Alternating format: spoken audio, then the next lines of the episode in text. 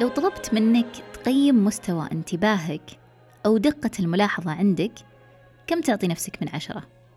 اختر رقم الآن وخله في بالك إلى آخر الحلقة. إذا قدرت تحافظ على انتباهك طبعا.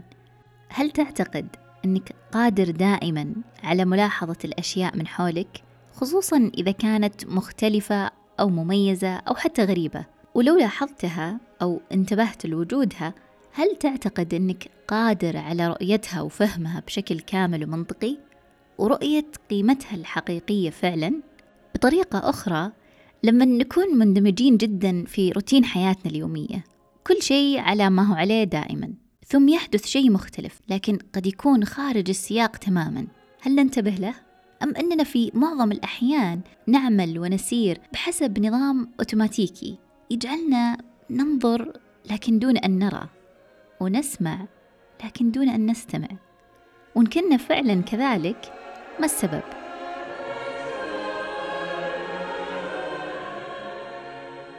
مرحبا أنا فيد دوخي وهذه الحلقة الرابعة من بودكاست مجرد فضول. في كل حلقة راح نطرح تساؤل ونحاول نفهمه أو نجاوب عليه. لا تنسى تترك لنا رأيك بتقييم أو بتعليق. وإذا كنت تستخدم أبل بودكاست فتقييمك لنا على هذه المنصة يساعدنا كثير في الوصول للمزيد من الأصدقاء اللي يشاركونا حب الفضول. وكالعادة إذا استمتعت بهذه الحلقة شاركها مع أصدقائك أو من تعتقد أنه مهتم بإجابة الأسئلة. أتمنى لك استماع ممتع.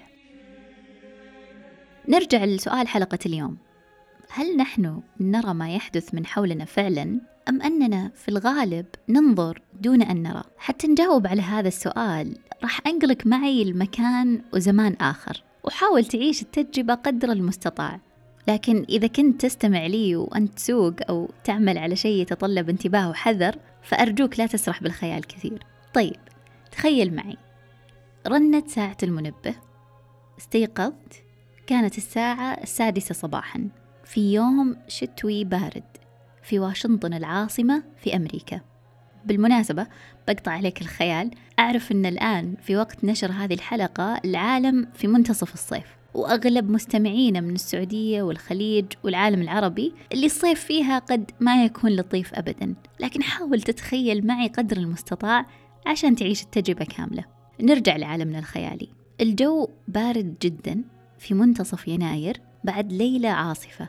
تستسلم للمنبه تستيقظ تحارب شعورك بالرغبة للبقاء في السرير بدلا من الخروج إلى كثبان الثلج اللي حاولت المدينة البدء بتنظيفها من الساعة الثالثة فجرا لكنها حتما ستجعل الانتقال من الباص إلى المترو وصولا إلى مكان عملك في مركز المدينة اللي يبعد عنك 40 دقيقة مهمة أصعب وقد تكون أطول من العادة. بعد ما تستعد تلبس ملابس العمل تاكل شيء سريع ثم تاخذ كوب القهوة وتخرج من باب منزلك. تنتقل من باص إلى آخر ثم أخيرا إلى المترو اللي راح تجلس فيه 15 دقيقة على الأقل. تدخل عربة المترو وأنت تعلم أنه مستحيل أنك تجد مقعد فارغ في ساعة الذروة الصباحية لكنك تتمنى أنك تجد زاوية استراتيجية تقف فيها تتكئ على جدار العربة حتى ما تضطر للتمسك بأعمدة العربات اللي تتشابك عليها عشرات الأيدي. تجد هذه الزاوية تقف فيها مرتاحا وبعد ربع ساعة تصل إلى محطة مركز المدينة. تنزل من العربة مع زحام النازلين. تأخذ نظرة سريعة على ساعتك وأنت تقف على السلم الكهربائي. الساعة سبعة وخمسين دقيقة. فترتاح لمعرفة أن عندك عشر دقائق للوصول لمكان عملك اللي ما يبعد عنك إلا أربع دقائق فقط. يرتفع السلم تصل للدور الأرضي المحطة مزدحمة كعادتها. كل شيء يبدو على ما هو عليه دائما. في الواجهة طابور من الناس يصطفون عند الكشك الصغير لشراء أشياء مختلفة. تلتفت يمينا فتجد السيدة ذاتها اللي تجلس هنا من سنين تلمع الأحذية وتدردش مع زبائنها بصوت عالي محاولة لمنافسة ضوضاء المحطة. تسير قليلا وتتجه لليسار نحو بوابات الخروج الزجاجية. وعلى يمينها تلمح شاب يقف وبيده كمان يعزف عليه. ترك أمامه حقيبة الكمان مفتوحة وفيها بعض الدولارات. تخرج من الباب الزجاجي فتغمض عينيك مباشرة لأن انعكاس الشمس على الثلج اللي يملأ الشوارع يجعل الرؤية شبه مستحيلة. لكن قبل أن تدفعك الشمس لإغماض عينيك ماذا رأيت فعلا مما حدث من حولك قبل أن تخرج من الباب الزجاجي؟ هل كان عقلك اللي تعتقد دائما أنه منطقي يدفعك لأن تغمض عينيك عن كل ما يعتقد هو أنه اعتيادي ولا يستحق الانتباه. هذا السيناريو اللي تخيلته للتو كان ما حدث فعلا مع أكثر من ألف شخص كانوا جزء من تجربة اجتماعية أجراها صحفي في جريدة الواشنطن بوست ونشرها عام 2007 الصحفي هذا كان يتساءل هل يستطيع الناس رؤية الجمال فعلا إذا كان خارج السياق؟ أي أن إذا قدم بدون إطار وبظروف غير مثالية هل يمكن للجمال أن يصل؟ فقرر يختبر الناس حتى يجد إجابة لهذا السؤال فاجتمع الصحفي بجاشوا بيل وهو واحد من أفضل عازفي الكمان احترافية في العالم اليوم وطلب منه طلب عجيب اقترح عليه أنه يعزف في محطة القطار وفي وقت الذروة وبشكل متخفي وعلى نفس كمانة اللي تبلغ قيمته أكثر من ثلاثة ونص مليون دولار. حتى يختبرون ما إذا كانت جموع الناس اللي راح تمر بجانبه قادرة على تمييز الجمال عند النظر إليه وما إذا كانت قادرة على رؤية هذا الجمال فعلا بحقيقته الكاملة حتى عندما يكون خارج السياق. حتى نأخذ نحن شيء من السياق عن مكانة جاشوا بيل. قبل يوم التجربة المتفق عليه بثلاث أيام كان بيل يعزف في أحد أرقى قاعات مدينة بوسطن وكانت التذاكر بيعت بالكامل قبل الحفل بأسابيع. وكان متوسط سعر التذكرة للمقعد غير المدهش أبدا يقارب المئة دولار. فالآن وبعد ما أضفنا شيء من السياق البطل التجربة إيش تعتقدون راح يصير؟ لما تقدم ذات التجربة المميزة وبذات الجودة والإتقان لكن خارج سياقها المعتاد هل سينتبه الناس للجمال لأنهم منطقيين ويرون الجمال لذاته؟ هل تتساوى قدرتنا على رؤية جمال لوحة فنية معروضة في أرقى متاحف أوروبا بقدرتنا على رؤية الجمال نفسه للوحة نفسها لو كانت معلقة في مقهى شعبي صغير؟ أو هل تتساوى قدرتنا على الاستماع لواحد من أفضل العازفين في العالم عند حضور حفل اشترينا تذكرة الدخول له بمئات الدولارات؟ بقدرتنا على الاستماع لجمال عزفة لو كان يقف بشكل عشوائي في أحد المحطات المزدحمة. العقل المنطقي يقول أن هذه القدرات متساوية. بما أن مستوى الجمال ثابت فإن قدرتنا على رؤيته والانتباه له واحدة. وهذا اللي توقعه أحد المختصين بالموسيقى لما قام الصحفي بسؤاله إيش تتوقع راح يصير لو قام أحد أفضل عازفي الكمان بالعالم بالعزف بشكل متخفي أمام جمهور عشوائي مكون من ألف شخص في زحام ساعة الذروة في أحد محطات المترو؟ كانت إجابته كالتالي قال على افتراض أنه ما حد راح يتعرف عليه وأنه فعلا راح يبقى مجهول يظل من المستحيل أنه يمر أداء مرور الكرام. يعني من ألف شخص ظني أن على الأقل 35 إلى 40 شخص راح يتعرفون على جودة الأداء لما هي عليه فعلا يعني لعازف محترف. وعلى الأقل من 75 إلى 100 شخص راح يوقفون ويستمعون له وهو يعزف. وعلى الأقل راح يجمع 150 دولار. اللي حصل فعلا في المحطة كان أبعد ما يكون عن هذه التوقعات. ففي الخمسة وأربعين دقيقة اللي عزف فيها واحد من أفضل العازفين في العالم في محطة المترو الواقعة في وسط مدينة واشنطن العاصمة أثناء ساعة الذروة الصباحية واللي خلالها مر بجانبه قرابة 1100 شخص. فقط سبعة منهم توقفوا لسماعه لمدة دقيقة على الأقل وسبعة وعشرين منهم أعطوه شيء من المال أغلبهم وضعوها في الحقيبة بسرعة ودون النظر إليه حتى وكان مجموع المال اللي حصله 32 دولار فقط وش اللي حصل؟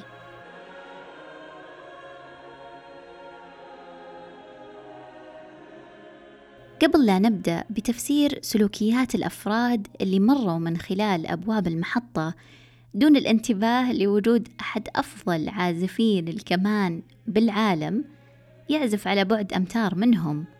لابد ننتبه إلى أن هذه التجربة ما كانت تجربة علمية. هي كانت عمل صحفي وكان الهدف منه ملاحظة سلوك المجتمع وكذلك خلق قصة مميزة. والعمل خلق قصة مميزة فعلا أخذ عليها الصحفي جائزة بوليتسر للصحافة. مع ذلك لابد نكون حذرين في استنتاجاتنا حتى ما نترجم النتائج بغير ما هي عليه. بعد ما نشرت في صحيفة الواشنطن بوست أثارت هذه القصة فضول الكثير من علماء النفس ودفعتهم لمحاولة تفسير سلوك هؤلاء الأفراد. وبالرغم من أنه يستطيع كل واحد من الألف وسبعين شخص اللي مروا من خلال المحطة مسرعين إعطاء سبب مختلف لعدم انتباههم لوجود العازف إلا أن هناك تفسيرات سلوكية تنطبق ولو جزئيا على الكثير منهم.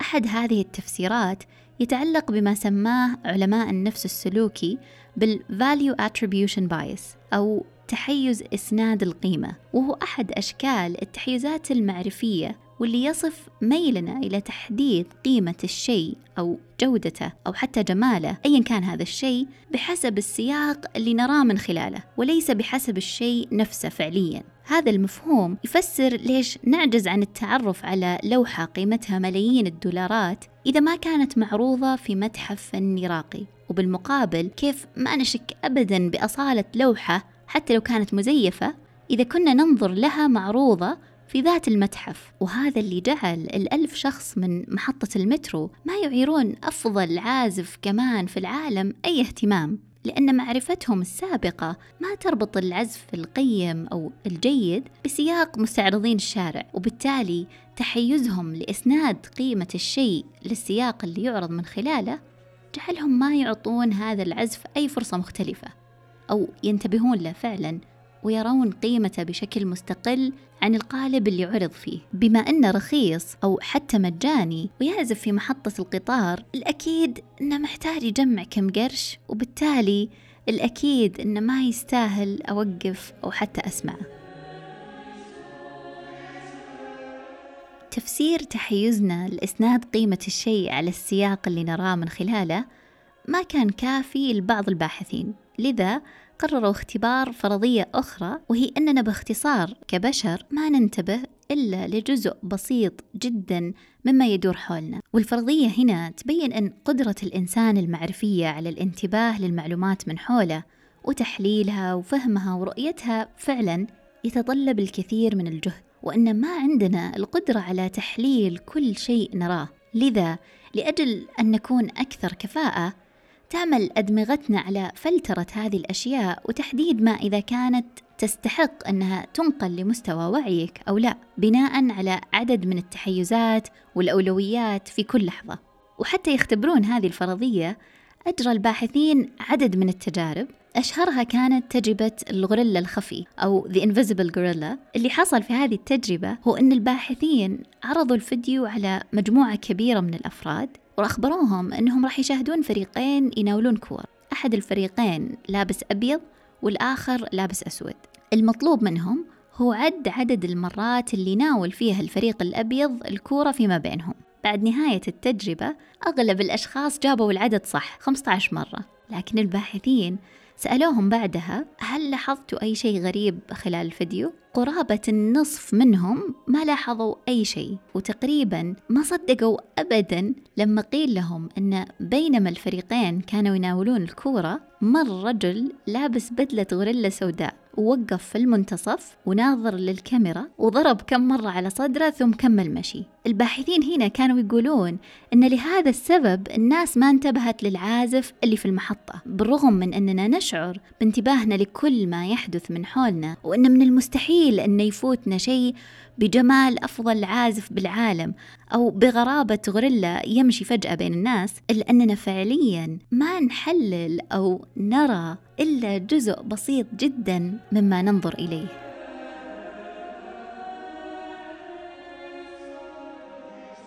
بنرجع كم خطوة شوي. الواحدة من الملاحظات اللي شدت انتباهي من تجربة العازف اللي في المترو. بعد ما حلل الفريق كل الأفراد اللي مروا من خلال المحطة قالوا أنه ما كان في أي اختلاف إحصائي يذكر في ردود أفعال الناس من مجموعات مختلفة. يعني اختلاف الجنس أو اختلاف الأعراق وكذلك اختلاف الأعمار بين شباب وكبار سن.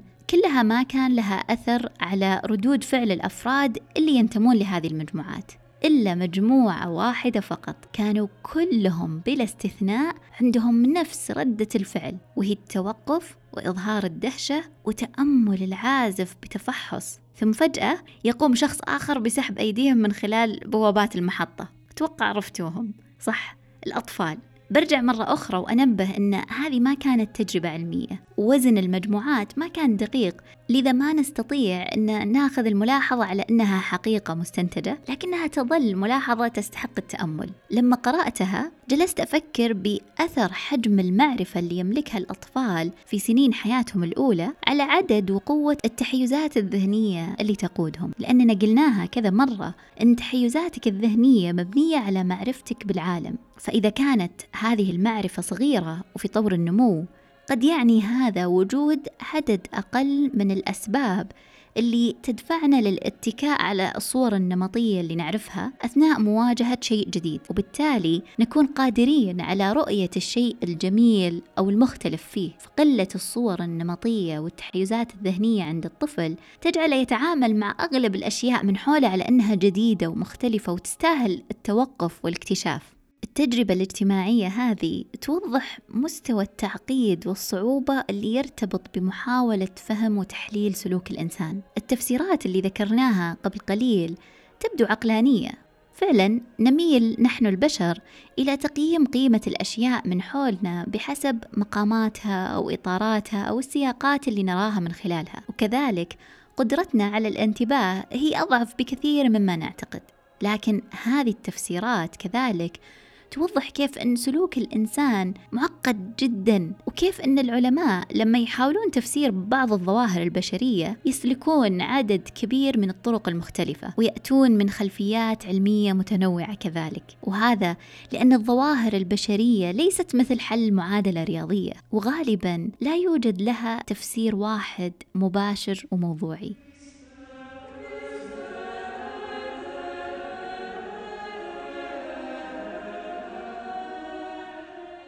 التحيزات الذهنية اللي تحدثنا عنها كثيرا وذكرنا أنها تقود تفكيرنا في كثير من الأوقات ما تعني أبدا أننا أقل وعيا لكنها ببساطة توضح أننا بشر وفي معظم الأوقات قدراتنا أو المصادر المعرفية المتوفرة لدينا ما توازي الاحتياجات اللي تتطلبها حياتنا المزدحمة. لذا فهذه التحيزات في بعض الأحيان تكون ضرورية لزيادة كفاءتنا فعلا. لكن الوعي بوجودها هو أساس وخطوة أولى لفهم أثرها على عملية اتخاذنا للقرارات وبالتالي تقليل أثرها السلبي قدر الإمكان. لكن كيف ممكن تخفف أثرها؟ هنا ثلاث نصائح بسيطة جدا. النصيحة الأولى حدد آلية اتخاذك للقرارات. إذا كنت تريد أنك تتجنب بناء قراراتك على أسباب مبهمة أو حتى أحيانا خيالية يقنعك عقلك بوجودها فحدد إذا الأسباب اللي تريد بناء هذه القرارات عليها. مثلا عند اختيارك لمقعد جلوسك في صالة انتظار. قرر الشيء اللي تريد أن تبني عليه هذا القرار. مثلا تريد اليوم أنك تجلس في مكان بإطلالة أجمل. لذا قد تجلس قريبا من النافذة. لأنك لو ما حددت أنت الأسباب اللي تريد أن تبنى عليها قراراتك فتحيزاتك الذهنية غالبا راح تاخذ هذا الدور وتدفعك لاتخاذ القرار بناء على أنظمتها. ثم توهمك بأن كل شيء تفعله هو لسبب واضح ومحدد لأنك في النهاية إنسان منطقي أو هكذا تعتقد. النصيحة الثانية تحدى الصور النمطية. تحيزاتك الذهنية وجدت بناء على المعرفة اللي اكتسبتها عن العالم. واللي كونت عندك روابط بين الأشياء. مثلا سعر رخيص يعني جودة أقل. مجانا أكيد وراه شيء. ويقابلها كذلك يشتغل في شركة كبيرة أكيد إنه فاهم. يعمل الحالة أكيد إنه ما عنده شيء مميز. إذا أردت أنك تقلل من أثر هذه التحيزات في إصدارك للأحكام أو اتخاذك للقرارات سواء الصغير منها مثل أنك توقف وتنصت لبائع متجول أو حتى القرارات اللي أثرها أكبر بكثير مثل أنك تختار المرشحين لوظيفة شاغرة. علمك بوجود هذه الصورة النمطية يساعدك على تحديها والابتعاد عنها تدريجيا بحيث تتمكن من إعطاء الشخص اللي أمامك أو الشيء صفحة بيضاء أو على الأقل أكثر بياضا وتسمح له بأنه يخبرك قصته بنفسه. بدون ما يكون دوره الأساسي هو إثبات أنه مختلف عن الصورة النمطية اللي تراه بها. النصيحة الثالثة والأخيرة استمر بزيادة وعيك. لأن هذه الرحلة طويلة جدا وعميقة وليست سهلة أبدا. فأنت بمحاولة فهمك لتحيزاتك الذهنية جالس تنبش بمعرفتك عن العالم. من وين تشكلت؟ وكيف صار عندك روابط حول الأشياء؟ وكيف جالسة هذه الروابط تؤثر على قراراتك ونهج حياتك بشكل يومي. ولو كان هدف تحسينها موجود إلا أن إزالتها أو محوها ما هو هدف بتاتا لأنه قد يكون شيء شبه مستحيل. لكن الهدف الأسمى هو أنك من خلال استيعابها تفهم أكثر أنك قد لا تكون منطقيا تماما طوال الوقت. وبالتالي يزداد تقبلك وترحيبك لفكرة التوقف وتأمل القوى اللي تؤثر على سلوكك في تعاملك مع العالم من حولك والآن هل تذكر في بداية الحلقة لما طلبت منك أن تقيم مستوى انتباهك وملاحظتك للعالم من حولك؟ هل ما زلت تتفق مع الرقم نفسه؟ بعد معرفة أنك قد لا تكون منطقيا جدا طوال الوقت؟ هذا شيء ممكن تفكر فيه وتتأمله في الأيام القادمة وبكذا وصلنا إلى نهاية حلقة اليوم من بودكاست مجرد فضول. كان معكم فيد دوخي. شكرا جزيلا على حسن الاستماع. لا تنسى تترك لنا رأيك بتقييم أو بتعليق. وإذا استمتعت بهذه الحلقة شاركها مع أصدقائك اللي يشاركونك حب إجابة الأسئلة. حتى حين الحلقة القادمة في أمان الله.